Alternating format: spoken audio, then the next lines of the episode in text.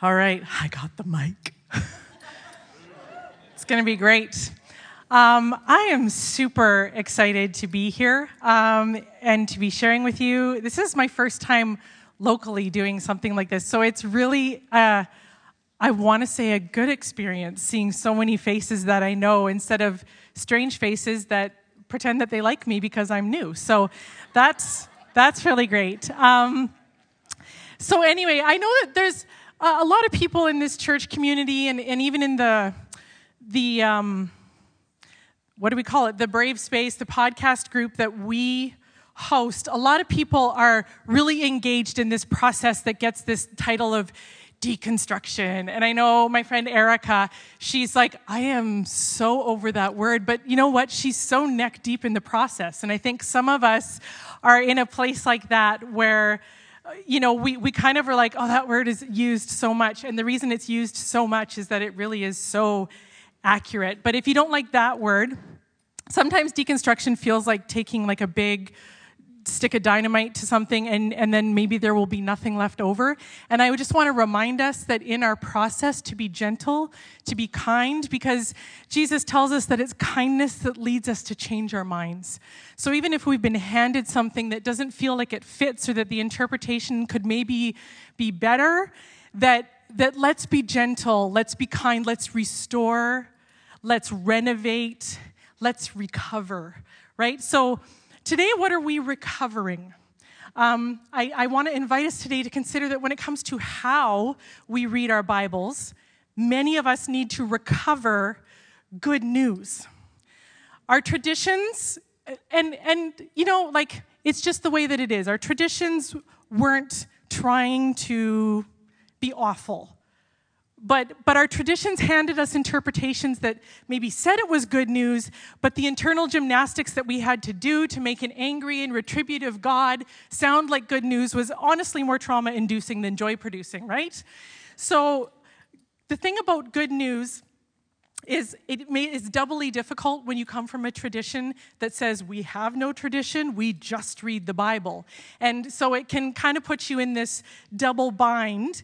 And I want to just invite us to admit that we all have a tradition. Everybody has a tradition of some kind. And when that tradition becomes an anchor and not a sail, feel free to cut it loose and head for a new, new horizon. So that's what we're going to do today. We are speaking, uh, I'm going to, we are speaking. I am speaking. Maybe we'll speak together later, who knows? But I'm speaking out of um, John chapter 4, the story of the Samaritan woman.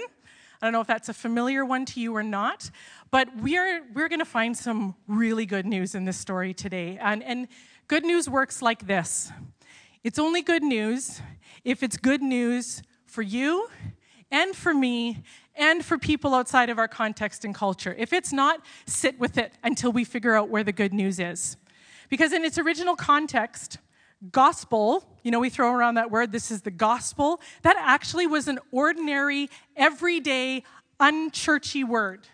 It was a word like toaster or shopping. It was just gospel. So, like when I was in my 20s and early 30s, and we five times got to be like, hey, we're having a baby, that was gospel. And twice in my life, when the Canucks made it to the final round, that was like gospel, right? Up until the end, right? So, um, or like if you find something that's 50% off, or you finish a medical treatment, or you discover you're on Oprah's favorite things show, that is like, oh, that's gospel. You get some gospel, and you get some gospel, and you get some gospel, right? Like that is the feeling that good news should leave us with.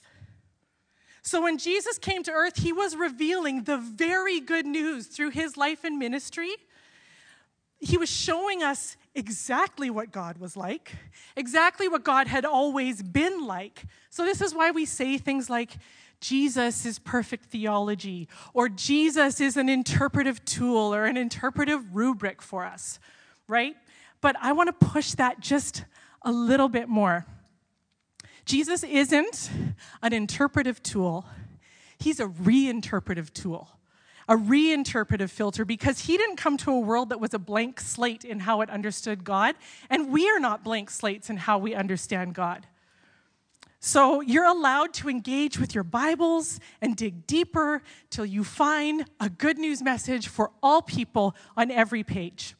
So what, what I'm going to do is I'm going to really quickly we're to we're to go with the Richard Rohr process of order, disorder, reorder. So you know if it feels like it's all falling apart, take a breath, put those feelings on a boat, and let them go. Right? So, um, yeah, we're to. So, I, I did some research studying this story. And then I conducted an informal poll, which meant I leaned over to Josh one day and asked him a question about it. And asked him what the basic idea, or what was like the traditional lesson that, that so what is our order? What is the traditional lesson we're coming in, in a basic sense when we hear about the Samaritan woman? And so this is this is gonna be a real real short flyby, and my tongue might be a little in my cheek, but you'll get the idea. So maybe you were like me, and the Samaritan woman had her own song in church growing up. Do you remember this? Like the woman at the well, I was seeking for things that could not satisfy. Yeah, she would never be satisfied. Anyways, um, you always throw in a Hamilton reference when you can. Um, the basic narrative was, and, and still is in a lot of places, something like this Okay? This is going to be fast. Jesus finds himself in Samaria, or he goes to Samaria, and there he meets a woman. And Jesus tries to give her some Bible, he tries to give her some truth. And she is playing coy, she's kind of lying, she's being evasive. So he does the only reasonable thing he calls her out.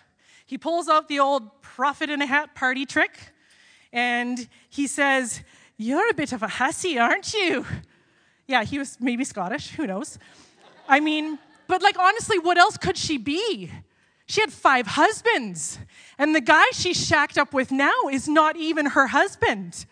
And she gasps and she says, How did you know?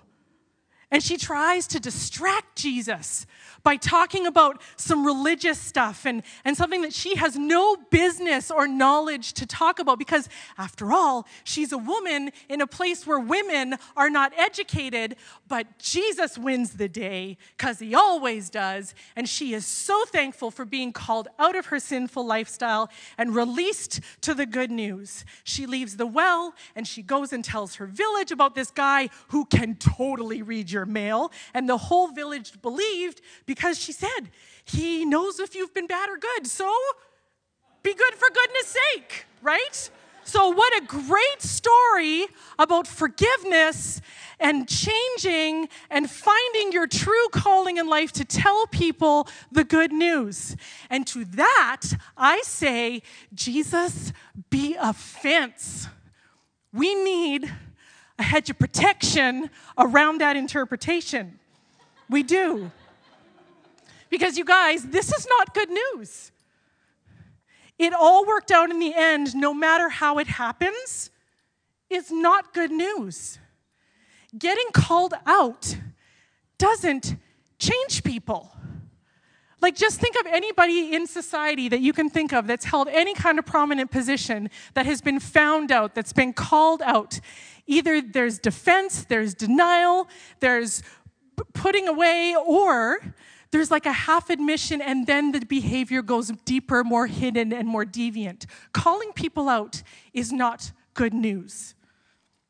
So now that I've completely wrecked every song and story you've ever had related to the Samaritan woman, we're going to go back to the Bible. So it starts in John 4 and in verse 5.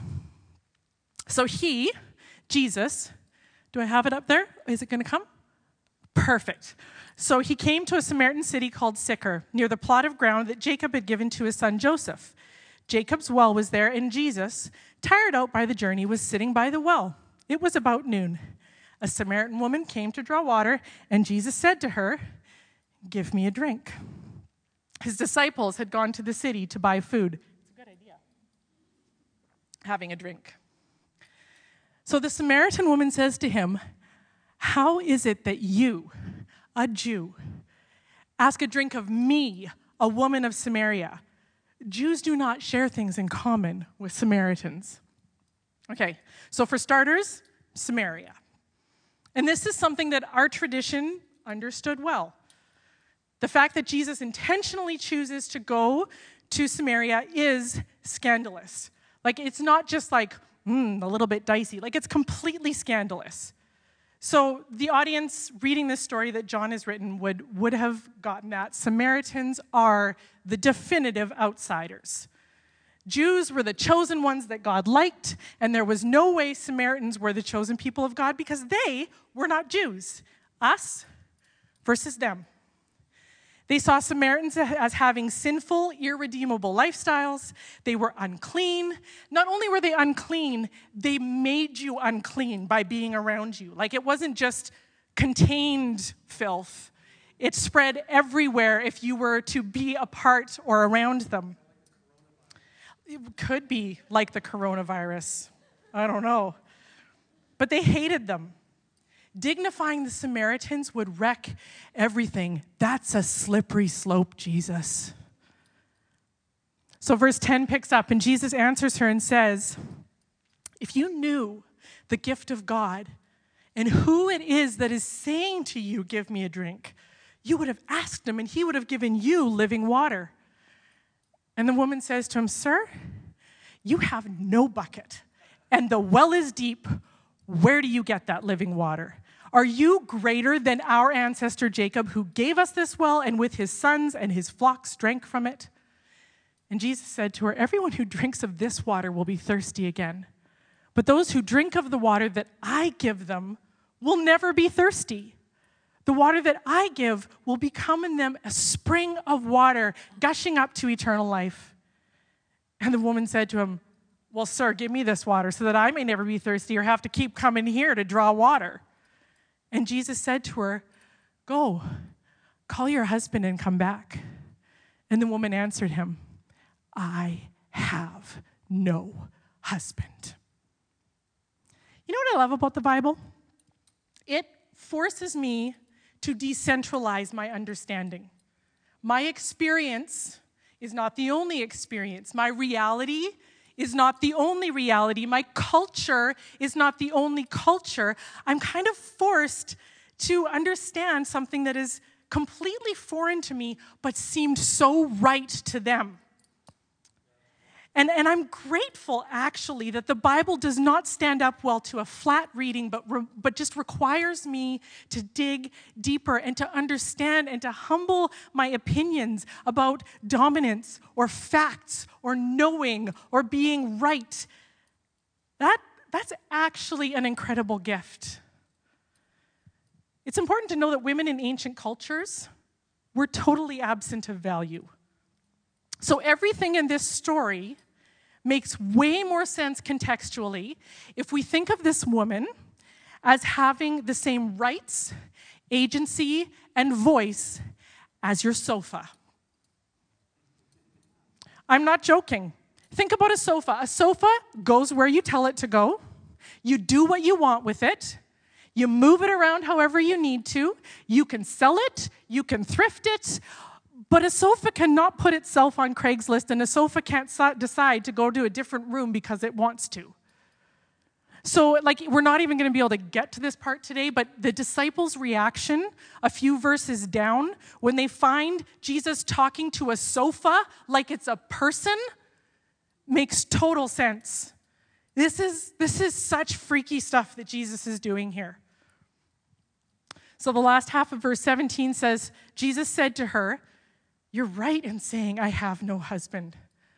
For you've had five husbands, and the one you have now is not your husband.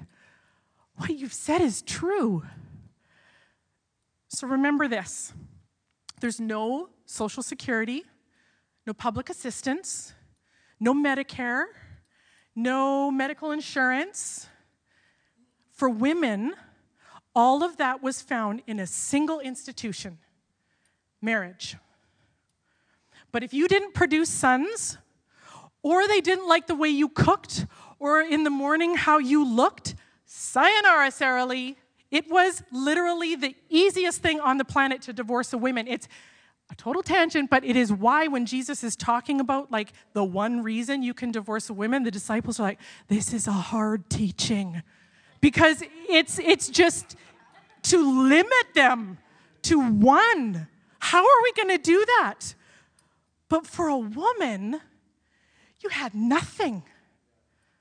A woman could not divorce her husband, and she was powerless without one. And the only thing worse than being in a bad marriage that you couldn't leave was being so unworthy and unwanted that you would belong to a man as a sex slave or a slave worker, but not be offered the safety and commitment of a marriage covenant.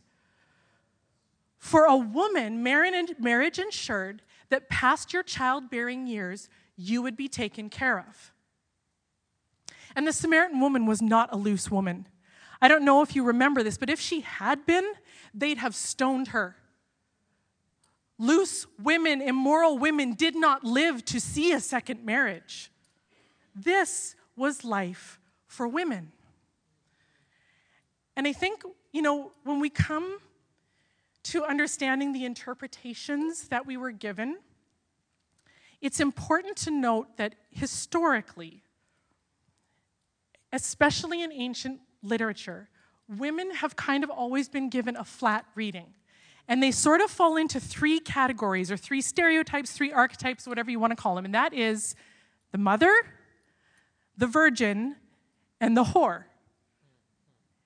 And so our tradition because it was traditional, has handed us uh, an interpretation that just lacks dynamic. And I think John is aware of this when he's writing this and retelling this story. He's, he's already disrupting patriarchal power structures, and he's creating a, a character who is dynamic. He's animating women.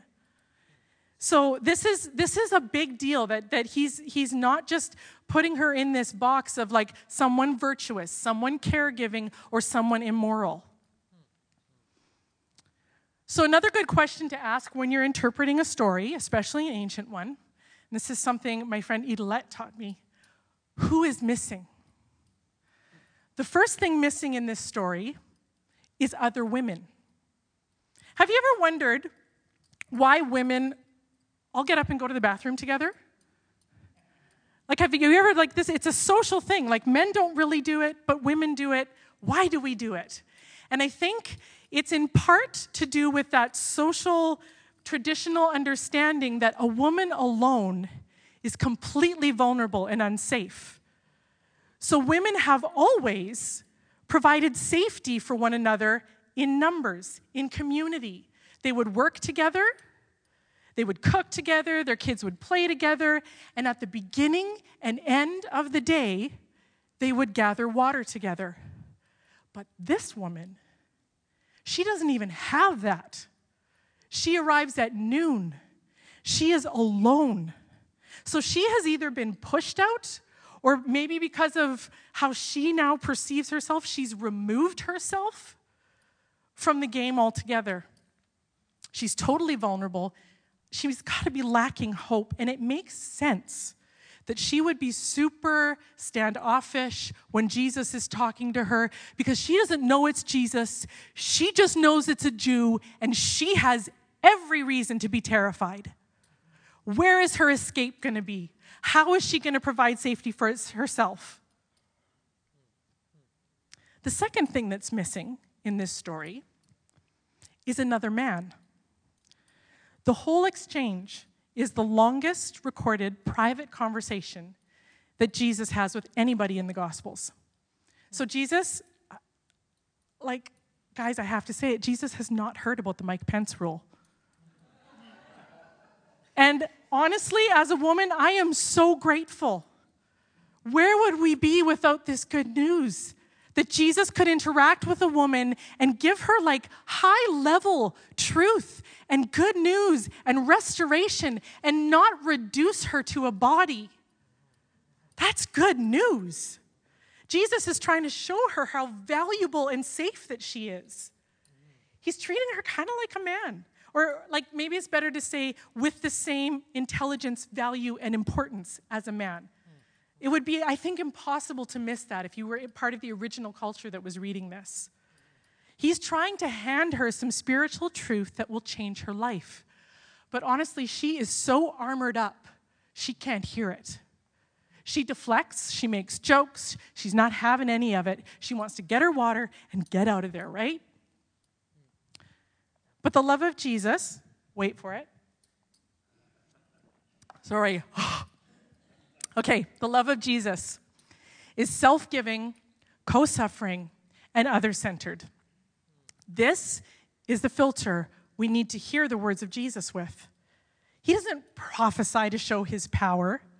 Jesus never needs to flex because he is so confident in who he is. It's just not how he does things. He he does it's called in counseling 101, it's called mirroring. He hears what he says and he shows her, I have heard you. He reflects it back to her. And then he takes it to that next level of seeing beyond seeing, understanding the big narrative that she's been living in. He does it to unlock the armor and access her broken heart. I just want you to picture his own heart breaking when he comes and he sees her there in the middle of the day without community, without dignity, just holding a water jug. And he breaks every law, every tradition, every social construct, every judgment, so that she will rearrange the way she sees herself. Jesus isn't judging her or shaming her. This is not a story of forgiveness and repentance. As great as forgiveness and repentance are, that's not what this is a story about. It's a story of brokenness, of restored identity, and belonging for those on the margins. This is such good news. It changes everything. He's telling her about her life. Just, just hear, the, hear it again. She says to Jesus, I have no husband. Don't even go there. You have no idea. And I can't even, because with all tenderness, Jesus says, You've had five husbands. Either you've known so much death and so much grief, or you've been barren and you've been passed down from husband to brother to brother to brother to brother. And finally, they got tired of you and kicked you out, and all you could do was take whoever would take you and use you.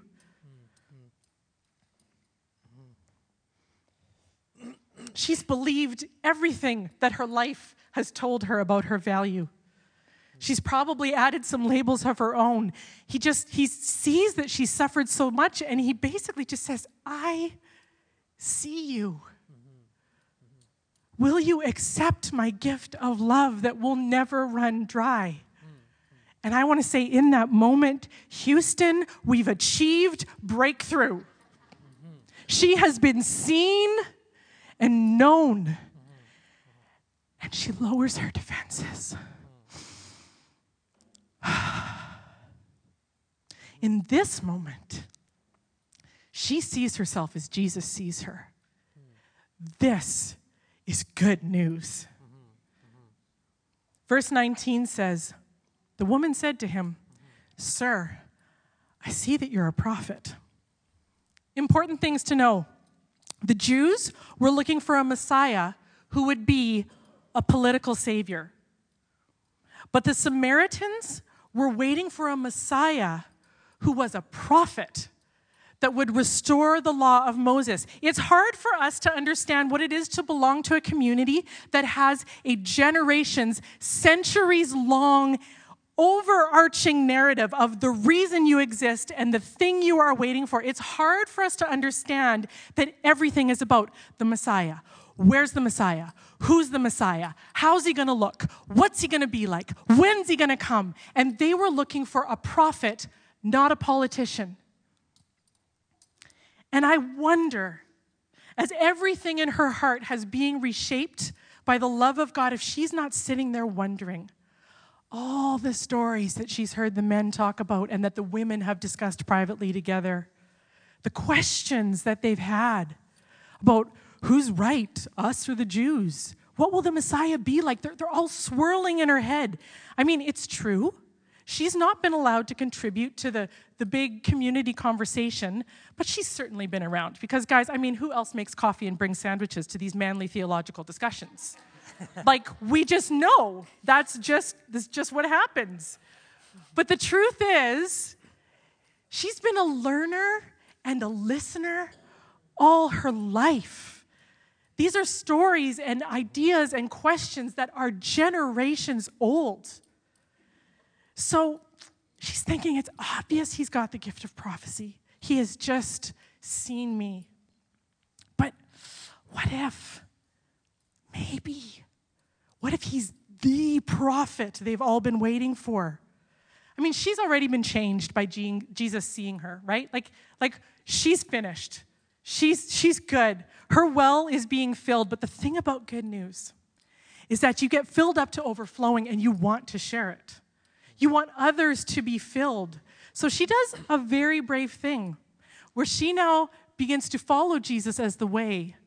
And she breaks every cultural boundary and crosses over to him and gets into back into this theological conversation that he'd started earlier. I mean, like, there's just nobody like Jesus. He always goes first. He loves first. He risks first. He breaks rules and traditions first.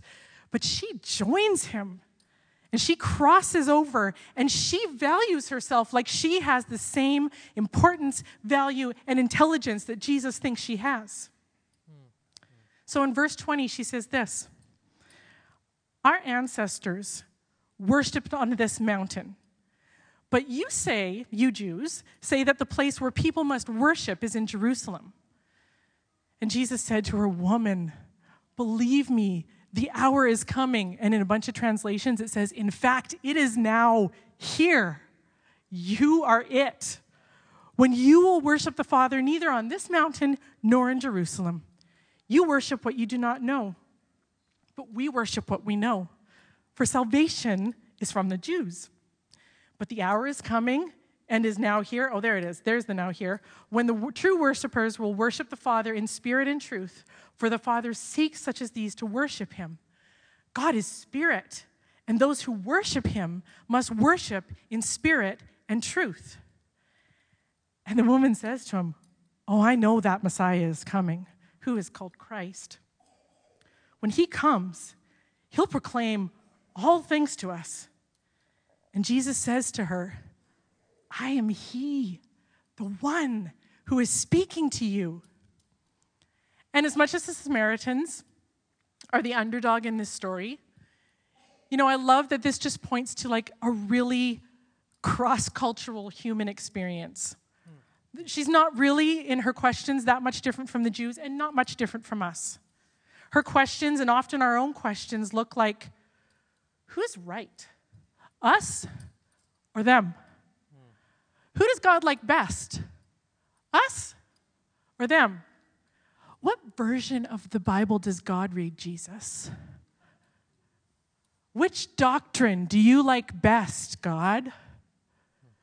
Can you tell me that? And Jesus, because he's Jesus, is so kind with his answer. He says, We're all worshiping something. Some of us can name it, and some of us can't yet name it. But a true worshiper is not about your status, your gender, your education, your affiliation, or your history. A true worshiper is one who worships in spirit and truth. So, can you picture Jesus looking into those eyes that have just been filled to the brim with the best news she's ever heard? God is spirit. God is not a Jew or a Samaritan or a man or a woman or a Canadian or an American or a Mennonite or a contemplative. God transcends our labels and boxes and social structures that tell us who's right or wrong, in or out. He's above those limitations. And the more we behold Christ, the wider our embrace must become. And he invites her to do the same and worship as those who are loved, who are filled with life that comes from the source of all truth, from Jesus, the Messiah, the Christ, the everything. And can you see her looking at Jesus, knowing because the Spirit is testifying in her? I think she's just like, she's having an experience with, with God here. But she wants to hear him say the words. She says, when that Messiah comes, he'll tell us about everything, all things. He'll tell us about everything we ever did the way we worshiped, the way we understood God, or how we understood or misunderstood what life should be like. The Messiah will show us the way. Say it. Say it, Jesus. Tell me what my heart already knows. And he answers, I am the Messiah. Well, like she can't even. On a scale of one to even, she literally cannot. It's true. She knows this is not just good news for her. And, and that's one of the markers of a story reinterpreted with Jesus at the center. We want other people to experience, not just know it, but to encounter it. This is where transformation happens, and this is what happens for her people. They believe her words, which is unheard of. And then she leads them to Jesus to experience it for themselves, which is some pretty good leadership from an unwanted, untrained, and unworthy woman. Mm-hmm. Mm-hmm. I mean, I don't know of anybody who's had the heartbreak of five husbands. But I have carried the weight of labels of soul crushing beliefs about who I was and how I was in the world? I mean, who hasn't? Mm-hmm. Right? So today, Steve is not able to lead us in a closing song, so we're gonna we're gonna have an experience together. So I just would invite you right now. I was the loud one I was the too much one, the too many questions one, the when will it turn out right one, the only good for a joke one, the could you please be seated and let things be, this is just the way church is one, the please be quiet Karina one. And as long as I believed that was true, I saw myself as empty, wanting, and broken, and I would keep coming back to the well to remind myself over and over again how thirsty and lacking I was.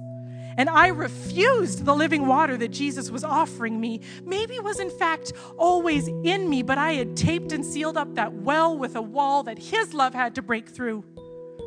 I needed Jesus to see me and prophesy the truth back into me. I'm the loud one because God has given me something to say. I bring comic relief because God would like you to know that He's in a good mood and He likes to laugh.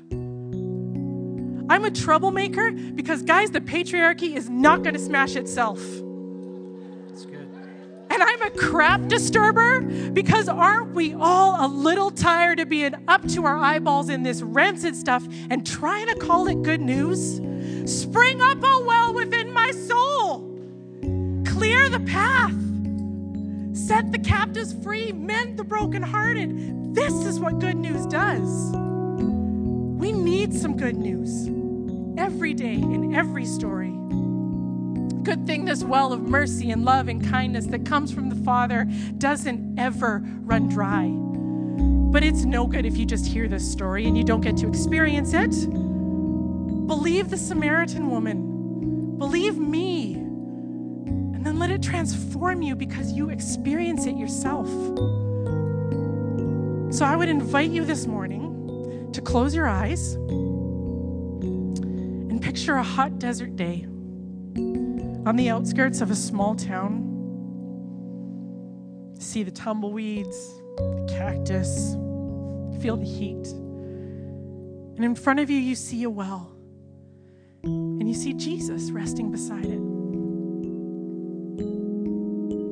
And I just want to remind us that it's safe to use our imaginations here. Imagination isn't fake. It's the kind of real that God uses to communicate in metaphors and similes and often just, just gets to our heart a lot faster. So I'll give you two options here. Maybe you're tired, worn out, brokenhearted, full of grief, carrying the weight of a story that seems to disqualify you from belonging or believing that you're worthy of love. I want you to let it be you that comes to the well. Or maybe, maybe you can picture a people group or a political party or a lifestyle that you've been told was excluded from the love and belonging of God. People that if we opened the door to them, to any of them, it would make us all unclean. Who are the people in the margins? The unwanted ones, the unworthy ones. If that's who's coming to mind, I want you to picture them approaching the well. Tired, alone, without safety or dignity. Can you feel the heat? Can you sense the fear? The weight of pent up sadness? Are you thirsty? Whichever story or person you're identifying with, you look into the eyes of Jesus? Could you look into the eyes of love itself? Love that has seen every moment of pain and suffered it alongside with you. He's not ashamed of your pain. He's not asking you to get over it. He just wants to be there with you. Can you see how you are the one, they are the one He's come for? His love and attention is directed towards you, towards them. Can you believe that if you put down your jug, the walls within will come down and you will have direct access to the well that never runs dry?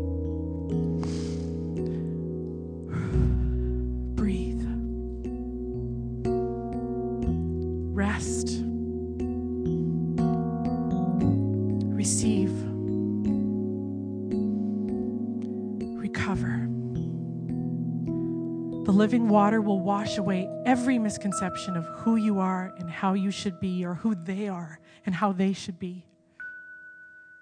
This is good news. This is Jesus. He's the one we've been waiting for, and He's here. You